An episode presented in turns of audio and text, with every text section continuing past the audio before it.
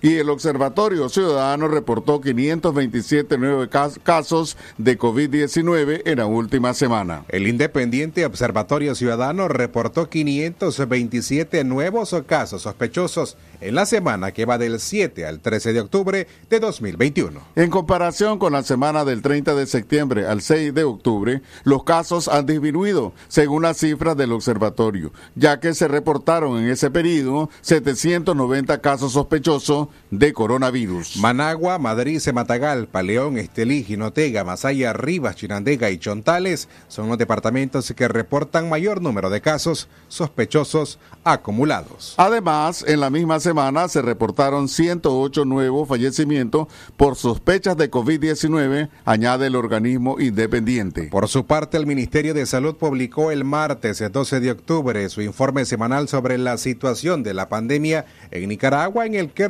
refleja nuevamente una disminución de casos en comparación a semanas anteriores. En el periodo del 5 al 12 de octubre, las autoridades de salud contabilizaron 603 nuevos casos de coronavirus, 83 casos menos que la semana anterior, cuando se reportaron 686 contagios.